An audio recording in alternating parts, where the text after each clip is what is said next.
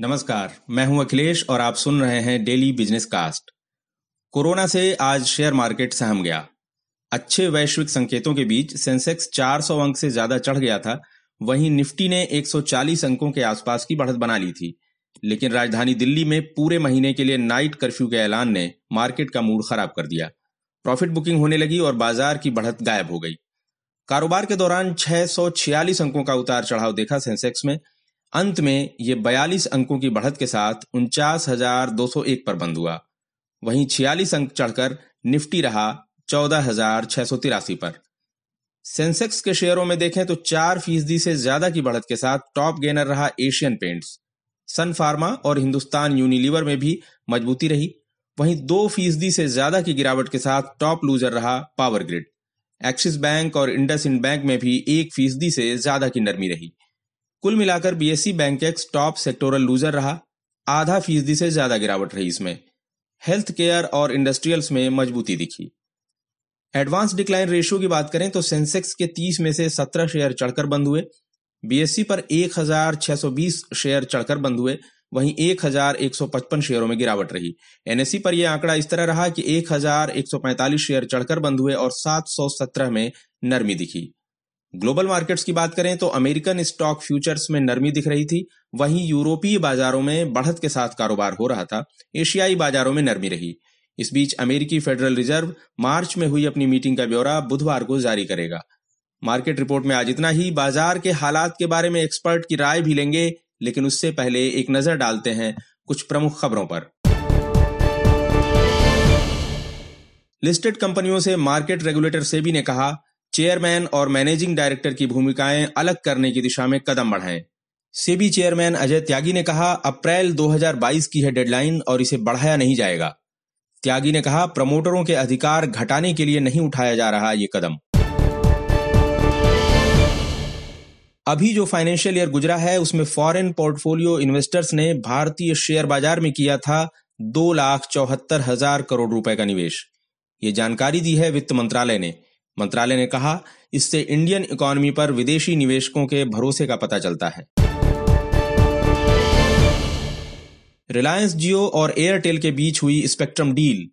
जियो ने बताया, आंध्र प्रदेश, दिल्ली और मुंबई सर्कल्स में 800 मेगाहर्ट्ज बैंड में कुछ स्पेक्ट्रम खरीदने के लिए उसने एयरटेल के साथ एक एग्रीमेंट किया। यह डील एक हज़ार चार सौ सत्तानवे करोड़ रुपए की है। अगले महीने से सऊदी अरब से पहले के मुकाबले एक तिहाई कम तेल खरीदेगा भारत। भारत ने कीमतों में नरमी लाने के लिए सऊदी अरब से उत्पादन बढ़ाने को कहा था, लेकिन बात नहीं मानी गई। अब इंडियन ऑयल कॉरपोरेशन और तीन दूसरी कंपनियों ने मई के मंथली एवरेज का महज पैंसठ फ़ीसदी हिस्सा सऊदी अरब से खरीदने का फैसला किया है। अब चलते हैं अपने मार्केट एक्सपर्ट की ओर। आज हमारे साथ हैं एसपी तुलसियान जो एसपी तुलसियान डॉट कॉम के सीईओ हैं। तुलसियान जी स्वागत है आपका। मार्केट तो जो है आज बंद हुआ लगभग फ्लैट लेकिन काफ़ी उतार चढ़ाव दिखा इसमें और जो ठीक ठाक बढ़त पहले बनी थी आखिर में वो काफ़ी हद तक चली गई। तो आज की हलचल को कैसे देख रहे हैं आप? देखिए एक्चुअली निवेशक या फिर कोई भी अगर स्टॉक मार्केट एनालिस्ट है वो यही गलती करता है कि ओवरऑल निफ्टी के लेवल को देखता है। जैसे आपने कहा कि बढ़त दिखी और फिर चली गई जैसे निफ्टी 60 पॉइंट ऊपर बंद हुआ लेकिन अगर मैं अगर इसके सेक्टर के एनालिसिस करूँ तो दो दो सेक्टर मुझे आकर्षित करते हैं तीन सेक्टर आकर्षित करते हैं। एक है एफएमसीजी जिसकी जिसका कि इंडेक्स के ने 315 पॉइंट का कंट्रीब्यूट किया मेटल इंडेक्स ने 60 पॉइंट कंट्रीब्यूट किया और बैंक निफ्टी ने 180 पॉइंट माइनस कंट्रीब्यूट किया। अब इसका इसका मतलब क्या है कि हर आप देखिए पिछले दो हफ़्ते से जो मैंने आपको अगर आपको याद हो तो पिछले हफ़्ते मैंने कहा था कि एफएमसीजी सेक्टर पे और आईटी सेक्टर पे ध्यान रखिए। वो इसमें कंट्रीब्यूट करेंगे और वैसा ही हुआ। हमने एफएमसीजी इंडेक्स को और पंद्रह 1500 पॉइंट का एक इजाफा देखा पिछले तीन चार दिनों में और आई और आईटी इंडेक्स में भी हमने करीबन 800 और 900 पॉइंट का इजाफा देखा। अब मेरे हिसाब से दोनों इंडेक्स जो है पीक आउट हो रही है एफएमसीजी और आईटी और निवेशक अगर यही गलती करता है कि प्रेजेंट ट्रेंड को या कोई भी एनालिस्ट जो है वो प्रेजेंट ट्रेंड को एक्स्ट्रापोलेट करता है और उसी हिसाब से कॉल देता है। तो मेरे हिसाब से ये गलत थियरी है।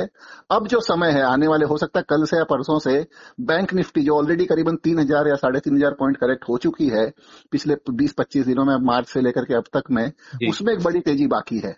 और अगर आज आप देखें बैंक निफ्टी का पैटर्न तो उसमें अगर आप एक बैंक निफ्टी का बायस देखें या बिहेवियर देखें तो 700 पॉइंट की रेंज में सिर्फ़ 100 पॉइंट की या 100 170 80 पॉइंट के नीचे क्लोज हुआ है। यानी एकोमुलेशन काफ़ी होता है। तो कभी भी जब जब कोई भी इंडेक्स या कोई भी चाहे सेक्टर इंडेक्स में अगर तेज़ी आती है तो पहले पहले थोड़ा सा एकोमुलेशन होता है, उसके बाद में वैल्यू बाइंग आती है थर्ड फिर होता है शॉर्ट कवरिंग और मेरे हिसाब से वही होने जाएगा। और अगले आपको दो या तीन दिनों में हो सकता है इसी हफ़्ते में, इसी हफ़्ते के अभी तीन दिन बाकी है, बुध गुरु शुक्र में आपको बैंक निफ्टी में करीबन हज़ार पॉइंट का जंप देखने को यहाँ से मिलेगा। जी। बैंक निफ्टी की आप बात करें लंबे समय के लिए निवेश करना हो तो कौन से शेयर इसमें ठीक दिख रहे हैं बैंकिंग सेगमेंट में आपको?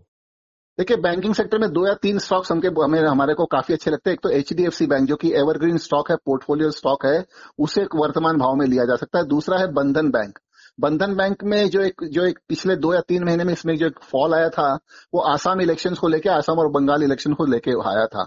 अब बंगाल के इलेक्शंस आसाम के इलेक्शंस आज हो जाएँगे। बंगाल के इलेक्शंस भी जो हैं अगले दो तीन दो तीन हफ़्ते में हो जाएगा। दो मई को जब सारे रिजल्ट्स आ जाएँगे उसके बाद में हमें clear visibility bank bank Bandhan Bank में काफ़ी दिखाई देती है। तो अगर आप दो या तीन महीने के व्यू से एच बैंक और बंधन बैंक लेवे तो मुझे आश्चर्य नहीं हो कि दोनों आपको दस से बारह परसेंट का रिटर्न यहाँ से अगले पैंतालीस दिनों में दोनों शेयर देवे जी। जी।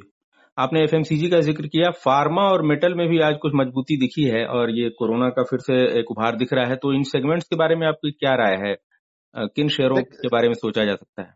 देखिए फार्मा की रैली सस्टेन करती मुझे दिखाई नहीं देती है ये सब सारा अनप्रिडिक्टेबल है। कोरोना पे कोई भी जब बड़े बड़े डॉक्टर कॉल नहीं ले सकते तो उसमें मेरे हिसाब से कोई ये चीज़ कॉल लेना कि कोरोना की महामारी जो फार्मासी स्टॉक्स को फिर से बड़ा, बड़ी बेनिफिट देगा। ऐसा होता हुआ दिखाई देता नहीं है मुझे। तो मैं तो फार्मा से दूर रहूँगा, लेकिन मेटल स्टॉक्स में और खास करके फेरस मेटल में जो स्टील जो इस्पात बनाता है, जैसे स्टील अथॉरिटी है, जिंदल स्टील एंड पावर है, या जेएसडब्ल्यू स्टील है, ये सेक्टर काफ़ी अच्छा कर रहा है। और उसमें नॉन फेरस मेटल में भी अगर आप एक दूसरा स्टॉक या दूसरी कंपनी देखना चाहें तो वेदांता और हिंदुस्तान जिंक तो तीन स्टॉक्स में मेटल स्टॉक्स में काफ़ी अच्छी एक एक, एक पॉजिटिव वाइज बन रहा है। अगले तीन से चार महीने का में क्लियर एक अच्छी ऑफ़ टेक विजिबिलिटी और ग्रोथ मार्जिन एक्सपांशन दिखाई दे रहा है। तो ऐसे में तीन स्टॉक्स मेरे हम हम रिकमेंड कर रहे हैं जो है स्टील अथॉरिटी वेदांता लिमिटेड और हिंदुस्तान जिंक जी, स्टील अथॉरिटी, वेदांता और हिंदुस्तान जिंक की आपने बात की। आईटी शेयरों का आपने अभी बातचीत की शुरुआत में ज़िक्र किया था तो ऐसा क्या, ऐसा लग रहा है क्या कि पिछले कुछ समय से इनमें कुछ बाइंग स्पेकुलेटिव हो रही है और जब रिज़ल्ट आएँगे चौथी तिमाही के तो उसके बाद कुछ बिकवाली जैसा हो सकता है इसमें? देखिए, मैं स्पेकुलेटिव बाइंग तो नहीं कहूँगा, लेकिन एफ़ की बाइंग जितनी भी है, वो सेक्टर रोटेशन के हिसाब से, सारे के सारे सेक्टर रोटेशन के हिसाब से एफ़ की बाइंग आईटी सेक्टर्स में आईटी स्टॉक्स में देखने को मिली है।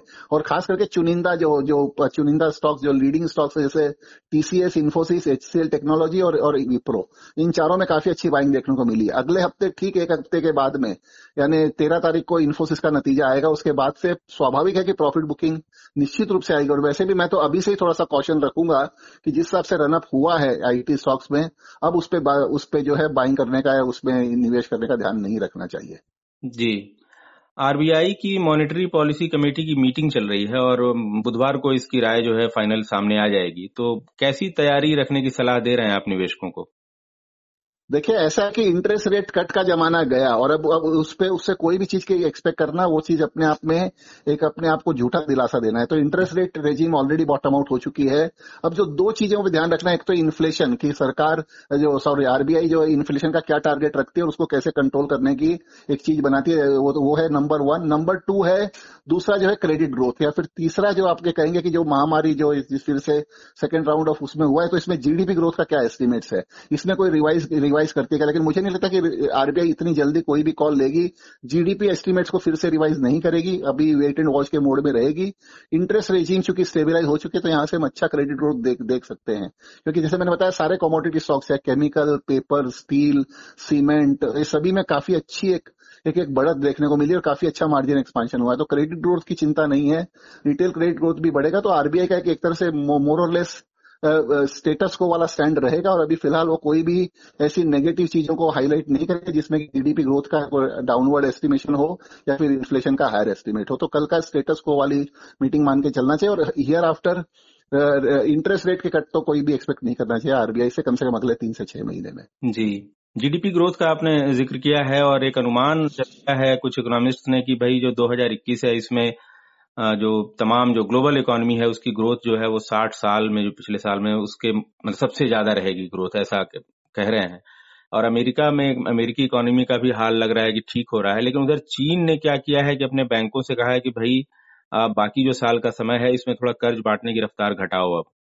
तो ये जो ओवरऑल सिनेरियो बन रहा है, और एक आंकड़ा आज फाइनेंशियल, अपनी फाइनेंस मिनिस्ट्री ने दिया है कि दो लाख चौहत्तर हज़ार करोड़ रुपए निवेश किए हैं। पिछले फाइनेंशियल ईयर में अपने जो फॉरेन पोर्टफोलियो इन्वेस्टर्स हैं, उन्होंने भारतीय बाज़ार में। तो ये पूरा जो सिनेरियो बन रहा है कि अमेरिकी इकोनॉमी लग रहा है कि ठीक हो रही है और वैक्सीनेशन वहाँ तेज़ी से हो रहा है और चीन की तरफ़ देखें तो वहाँ कह रहे हैं कि क्रेडिट ग्रोथ घटाओ और अपने यहाँ जो है विदेशी निवेशकों का लग रहा है कि भरोसा बना हुआ है भारतीय बाज़ार पे। तो ओवरऑल ये अगले कैसा दिख रहा है आपको मार्केट का सिनेरियो अगले कुछ दिनों का, अगले कुछ हफ्तों के लिए, महीनों के लिए?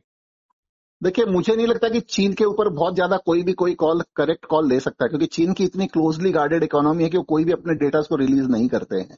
जहाँ तक उन्हें उन्हें ग्रोथ को कंट्रोल करने के सवाल है, स्वाभाविक है कि उनके यहाँ पे एक तरह से फाइनेंशियल बबल बन रहा है in the form of the stress assets और उसको कंट्रोल करने के लिए स्वाभाविक है कि वो निश्चित रूप से कहीं ना कहीं कर्व करेंगे और जिस हिसाब से चाइना का बॉयकॉट हो रहा है, हर हर, वो वो वो कोई भी इम्पोर्ट पे सेंक्शन लगाते हैं तो इसके हिसाब से दूसरा फिर अमेरिका इंग्लैंड ऑस्ट्रेलिया ये वैसे तीनों जो है चाइना के अगेंस्ट में काम कर रहे हैं। तो चाइना के लिए चिंता का विषय है कि उनका एक्सपोर्ट घटेगा तो नेचुरली वो क्रेडिट क्रेडिट को कम करके अपने, अपनी फाइनेंशियल सिस्टम्स को इम्प्रूव करने की कोशिश कर रही है। लेकिन जहाँ तक ग्लोबल लिक्विडिटी का सवाल आई थिंक जो अमेरिकन इकोनॉमी को अगर आप देखें, जिस हिसाब से ग्लोबल लिक्विडिटी है, उसका स्वाभाविक है कि कुछ परसेंटेज इमर्जिंग मार्केट को भी मिलेगा। और अगर इमर्जिंग मार्केट के शेयर में इंडिया को सबसे ज़्यादा उसका अलोकेशन होगा, और जिस हिसाब से चाइना से अब इंडिया में कंपनियाँ शिफ्ट हो रही है, उससे फाइनेंशियल एफआईआई का जो निवेशक, निवेशकों का जो कॉन्फिडेंस है, जो भरोसा है, वो भारत में दिन पर दिन बढ़ रहा है। जैसे अगर आप अगर आप देखें जो इकोनॉमी की ग्रोथ भी आप जीडीपी ग्रोथ का एस्टिमेट करें तो आंकड़े अलग अलग आ रहे हैं, लेकिन ग्यारह से पंद्रह परसेंट ग्यारह से सोलह परसेंट तक का एस्टिमेट वित्तीय वर्ष एफ़ बाईस के लिए किया जा सकता है। तो ओवरऑल अगर आपके सारे डेटा पॉइंट्स अच्छा इंडिकेट करते हैं, अगर इसमें एक मानसून का सहारा थोड़ा सा पॉजिटिव मिल जाए, अगर इंडिया में तो मैं कहूँगा कि एफ़ वाई ट्वेंटी टू जो है एफ़ वाई ट्वेंटी वन से भी बल्ले बल्ले या उससे भी बढ़िया वर्ष दिखाई देगा इकोनॉमिक ग्रोथ में इकोनॉमी की ग्रोथ में और स्टॉक मार्केट रिटर्न में। जी। चलते चलते एक आखिरी जो चीज़ आप जानना चाहेंगे आपसे, कल के बाज़ार के बारे में क्या राय है आपकी? क्या रेंज रह सकती है? देखिए मैं बाज़ार के ऊपर कभी भी एक एक लीनियर कॉल नहीं लेता हूँ कि निफ्टी क्या निफ्टी का क्या रेंज रहेगा। क्योंकि जैसे मैंने अभी पहले भी कहा हर सेक्टर पे कॉल लेना पड़ता है तो बैंक निफ्टी के ऊपर हमारा निश्चित रूप से पॉजिटिव कॉल है। और कल का कॉल ना लेके कम से कम बुद्ध गुरु शुक्र तीन दिन में हम हज़ार से बारह पॉइंट की बैंक निफ्टी की एक रैली एक्सपेक्ट कर रहे हैं जिसका की रिफ्लेक्शन करीबन दो सौ पॉइंट का रिफ्लेक्शन निफ्टी में देख, देखने को मिलेगा। लेकिन उसको उसके साथ में कौन से स्टॉक कौन से सेक्टर कमज़ोर रह सकते वो कहना मुश्किल है। लेकिन मेटल और बैंक जो दो दो पॉजिटिव सेक्टर्स हैं अगले तीन दिन के लिए उस पर निश्चित रूप से एक पॉजिटिव ध्यान बना के काम करना चाहिए। जी बहुत बहुत धन्यवाद तुलसियान जी आपने विस्तार से जानकारी दी। तो ये था आज का डेली बिज़नेस कास्ट जिसे आप सुन रहे थे अपने साथी अखिलेश के साथ। बने रहिए नवभारत गोल्ड पर। धन्यवाद।